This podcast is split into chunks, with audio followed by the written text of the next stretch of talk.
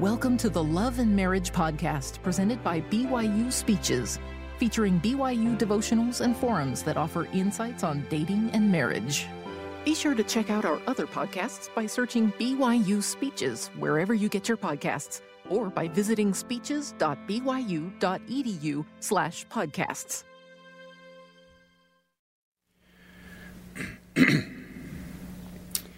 Almost three years ago, in a Saturday evening session of a state conference in New York, I listened intently to a young Hispanic sister bear testimony.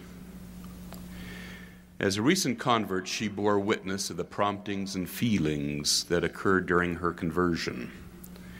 She stated, "When the missionaries knocked on my door, I saw the smile on their faces and felt the firm grip of their handshakes. They said they had a message which would bring happiness into my life. At the conclusion of the first lesson, they turned to Moroni's promise in the Book of Mormon. I was surprised.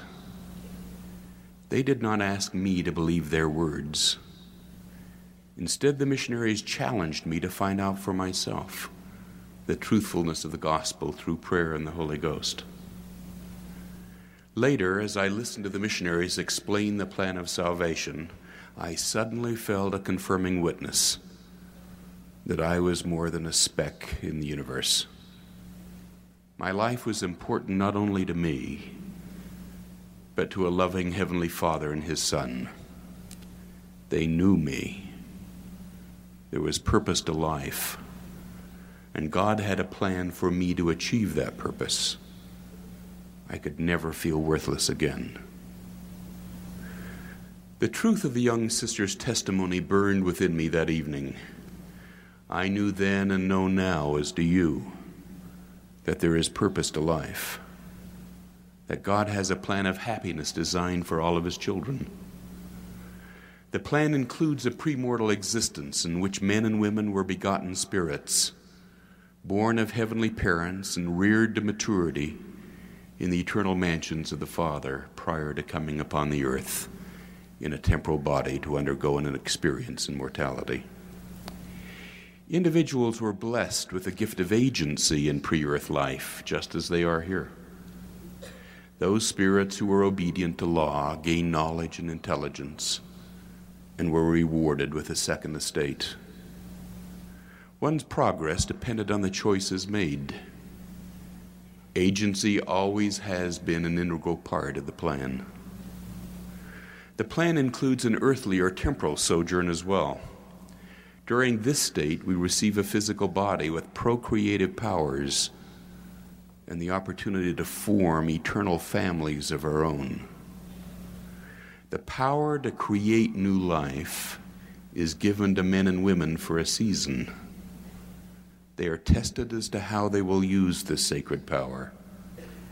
By the time death occurs, the power is removed. For those who are obedient to eternal law, the procreative power is restored in the resurrection. For those who are disobedient to righteous principles and unrepentant, the power is never returned. A key purpose of God's plan is the formation of eternal families. It is within the family that exaltation is achieved. My remarks today center on the importance of the family and its eternal nature. I am aware that some individuals do not have the opportunity to marry in mortality. For those who remain single on earth, there is still much that can be done to develop one's talents, to help others and prepare for the blessings that will come. For the promise is that no blessing will be withheld eternally if a person is worthy. The creation of the earth, the fall of Adam, and the atonement of Christ are essential elements or pillars in the Father's plan for the pro- progress and development of His children. This is true not only for the salvation of the individual, but the exaltation of the family. The earth's creation provided a new state of existence apart from our spiritual home. And mortality's probationary test is qualitatively different from the premortal one. It differs in that we are expected to live by faith. A veil has been drawn over our minds and we remember little or nothing of life with our heavenly parents.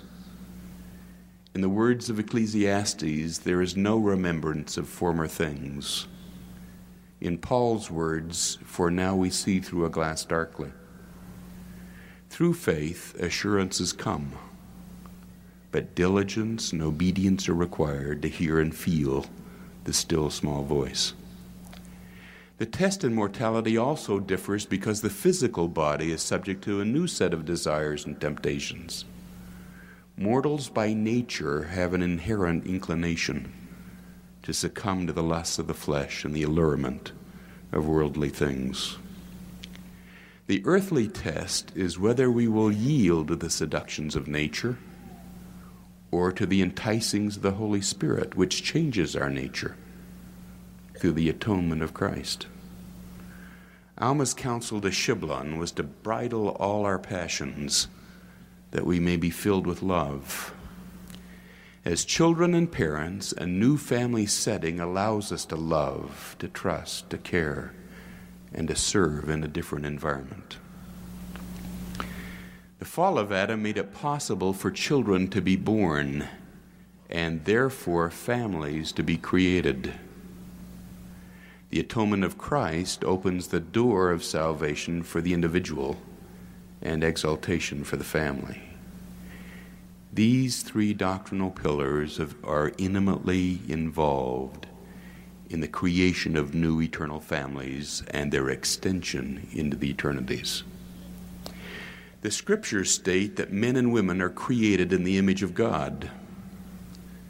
Both women and men have within them the attributes of divinity, and both are blessed as they fulfill their divine callings.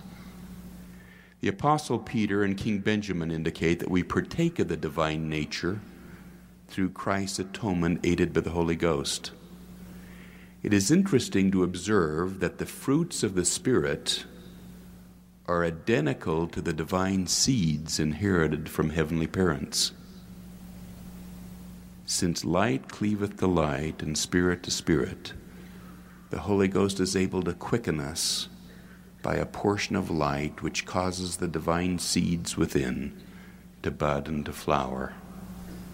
The degree of light and the extent to which the attribute, attributes flourish is a function of how well women and men bridle their passions and are obedient to divine principles.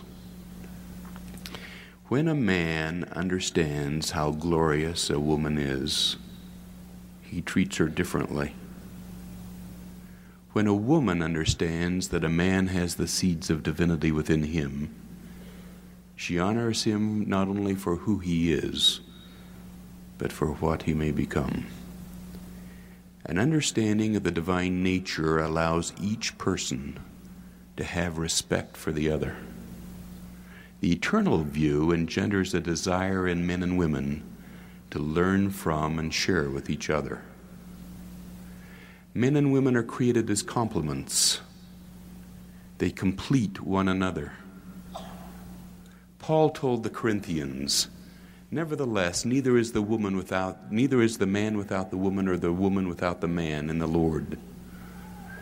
Men and women complement each other not only physically, but also emotionally and spiritually. The Apostle Paul taught that, quote, the unbelieving husband is sanctified by the wife, and the unbelieving wife is sanctified by the husband. And through them both, the children are made holy.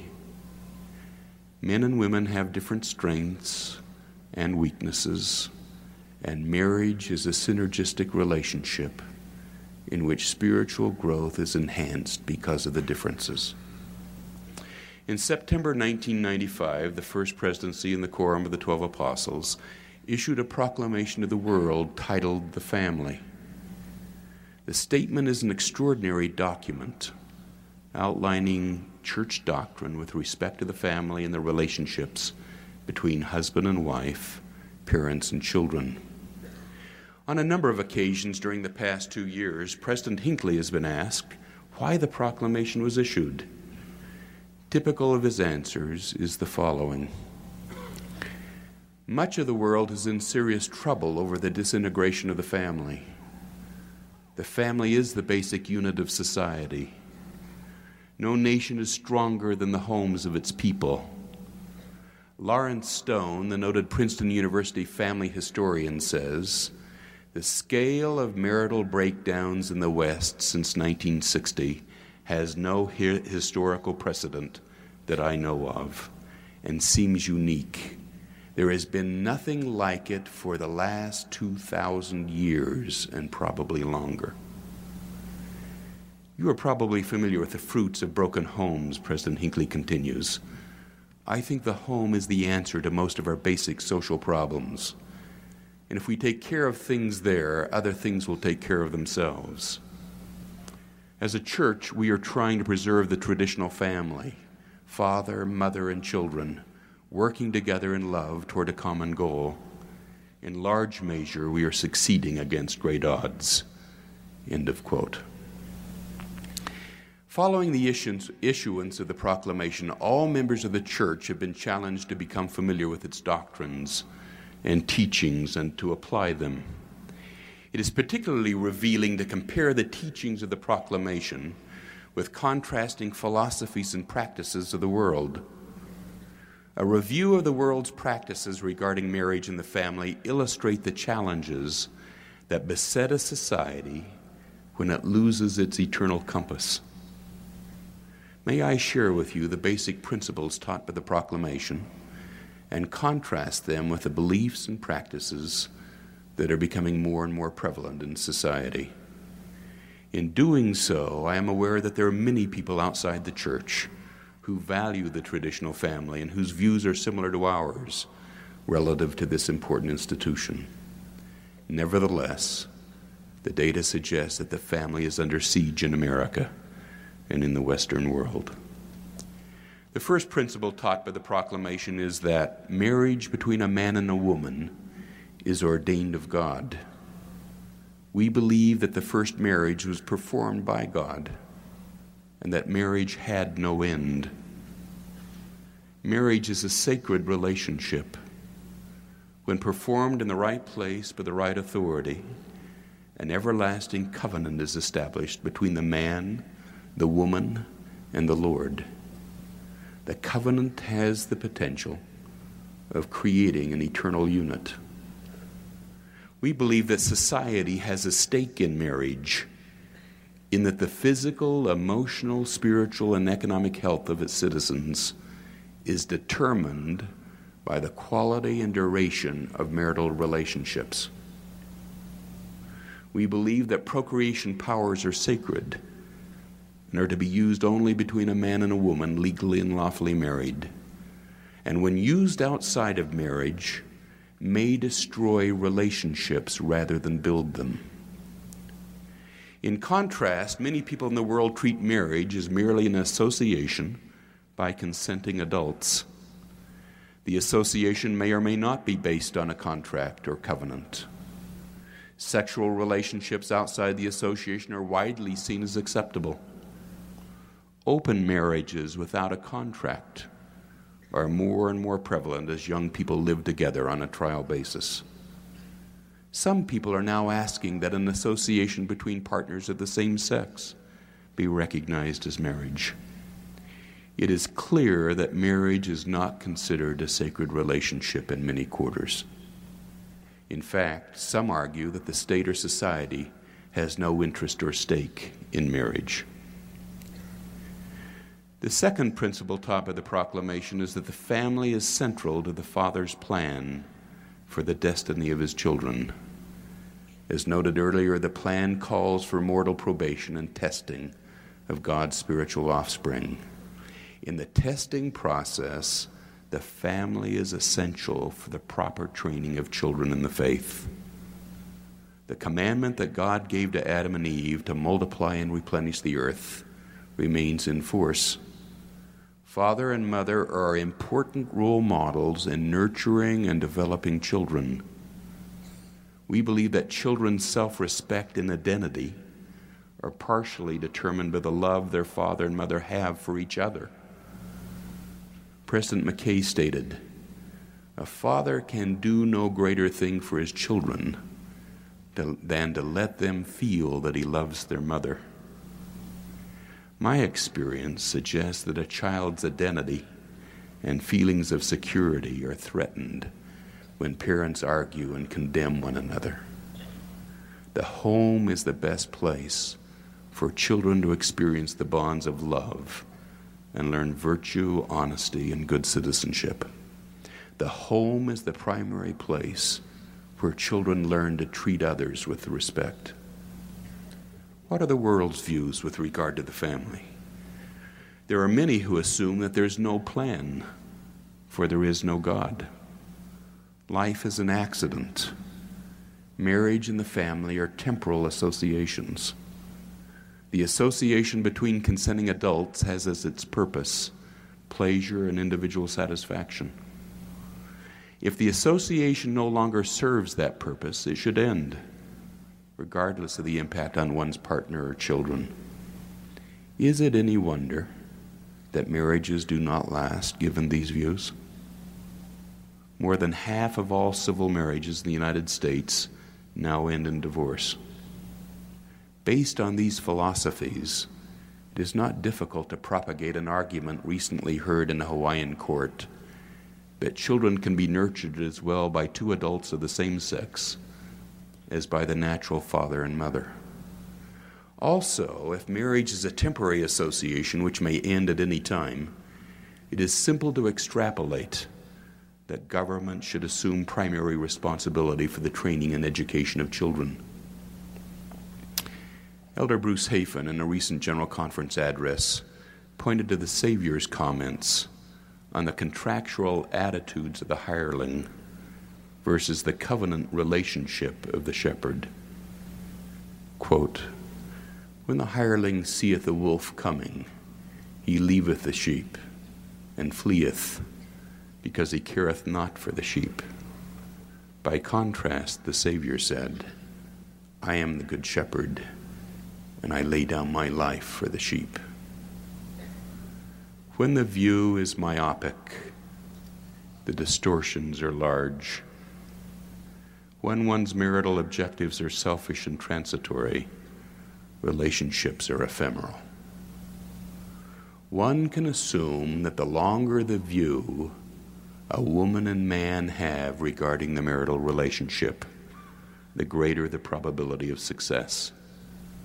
The divorce rate for temple marriages is well below that of civil marriages, and civil divorce rates are exceeded by separation rates for open marriages.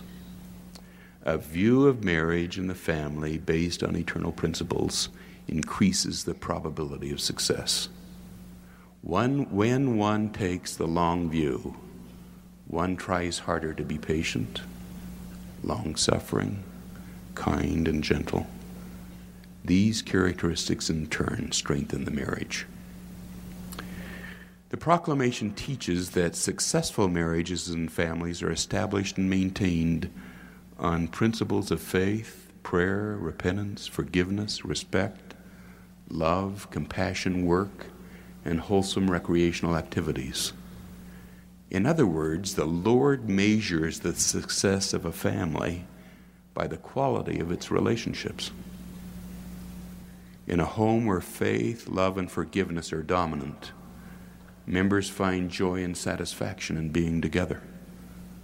Ideally, the father presides in love and righteousness, provides the necessities of life, and protects the family, while the mother is primarily responsible for the nurture of the children. In contrast, the world often measures family success by the accumulation of worldly things and the size of the estate that is passed on to the children. Many programs and practices in the church are designed to strengthen the family. These include family home evening, family councils, family history work, family prayer, father's blessings, family scripture study, and others. It is important for families to build special traditions which tie children to parents and grandchildren to grandparents. In closing, may I share one of the family practices that has produced joy and memories in our family. It is a tradition that has tied us together as a nuclear and an extended family. When our oldest children were ready to begin formal schooling, Sister Bateman and I decided that a father's blessing would be given each child and the mother at the beginning of the school year. The family home evening preceding the start of school would be the occasion. We began the practice when Michael, our oldest son, turned five and was about to enter kindergarten. The practice continues to this day, although there is only one son at home who is now a student of B Y U. When all the children were home, eight blessings were given on that special Monday evening. The year Michael was about to enter the third grade holds special memories for us. During the summer, he had participated in Little League Baseball. He was a backup catcher and an outfielder on his team. For his age, he had some athletic ability and was a good player. At the time, he loved baseball. When we gathered together for family home evening just before the start of the new school year, Michael announced to the family that he was too old for a father's blessing. After all, he had completed his first season in Little League. He had played well, and blessings were for younger children. Marilyn and I were stunned at first. We encouraged him by suggesting that a blessing would help him with his schoolwork.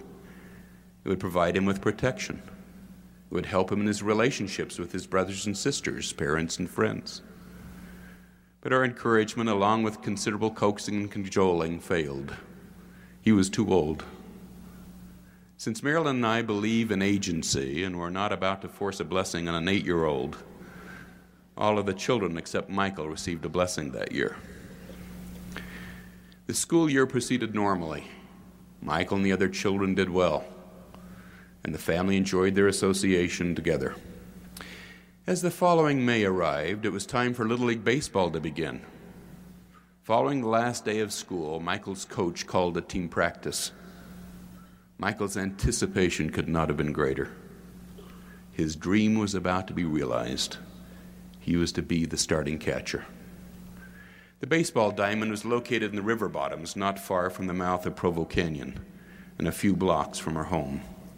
The boys and the coach walked to the field. Following the practice, the boys and coach started for home. Michael and a friend decided to run on ahead of the coach and the other boys. In the process, they had to cross University Avenue, not far from the mouth of the canyon. As they approached the highway, Michael's friend looked each way and noticed a car coming from the north. Michael failed to look and darted onto the highway just as a sixteen-year-old boy, out for his first drive in his brother's car, came speeding out of the canyon. I can't imagine the fear that must have struck the young driver's heart as he saw the small boy in front of him. The driver slammed on the brakes and swerved in an attempt to miss the boy.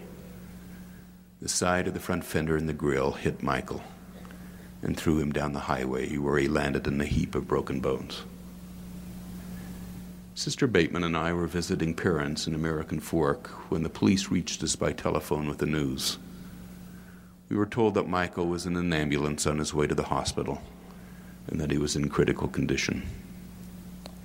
Before leaving American Fork, I called a friend and asked him to meet us at the hospital to assist in giving Michael a blessing. The drive from American Fork to Provo was the longest twenty minutes of our life. During the drive, Marilyn and I prayed fervently, asking the Lord to, pre- to preserve the life of our son and to bless me with an understanding of the Lord's will for him. In those twenty minutes, we learned what it means to pray with real intent. As we parked the car by the door of the emergency room, we saw the police and the young man leaving the hospital. The young man was crying. The police recognized us, introduced us to the young man as the driver of the car. We put our arms around him and told him that we knew it was not his fault.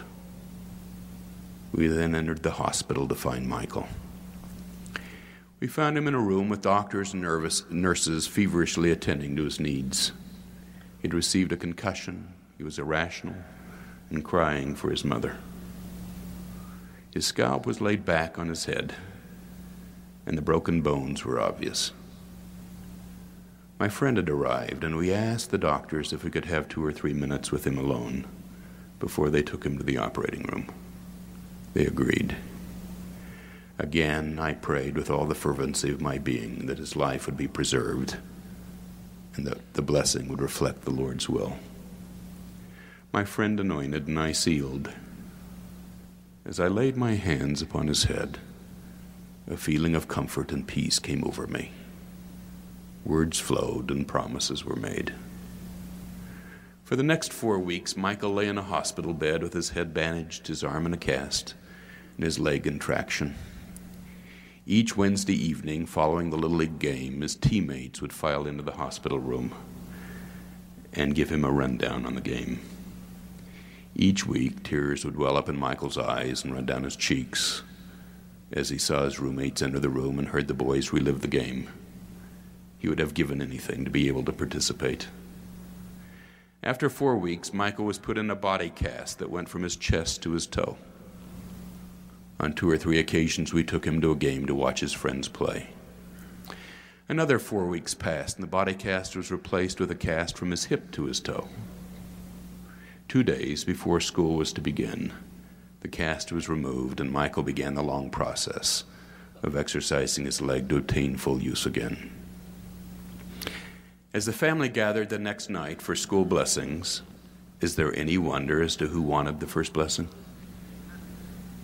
A nine-year-old boy, a little older and a lot wiser, was first in line. Michael is not the only family member of our family to learn from the experience. All of the other children have talked about the protection they may, they may receive through a blessing. Over the years, they have come to understand that accidents are not always prevented by priesthood blessings, but they also have learned that more than one type of protection is available through the priesthood. Today, our grandchildren are recipients of priesthood blessings. The tradition is in its second generation. Hopefully this practice, like the family, will prevail through the eternities. Brothers and sisters, the family is meant to be eternal. Each one of us may be part of an eternal family if we are obedient to gospel principles. A fullness of joy is found only within the framework of an exalted family. Some people may scoff at the seventh commandment, which requires chastity before marriage and fidelity afterwards, but political, political correctness is not a substitute for the plan of happiness. Marriage is a sacred relationship between a man and a woman. May each of us live so that we may partake of the greatest blessing the Lord has in store for us, that of eternal life. I ask these blessings on all of us in the name of Jesus Christ. Amen. You've been listening to the Love and Marriage podcast presented by B Y U Speeches. Please check out our other podcasts of recent speeches, classic speeches, and B Y U Speeches compilations on overcoming adversity. By study and by faith, come follow me, the prophet Joseph Smith, and Jesus Christ, our Savior and Redeemer. Go to speeches dot b y u dot e d u and click on podcasts for more information. You can also find all B Y U Speeches podcasts at your preferred podcast provider.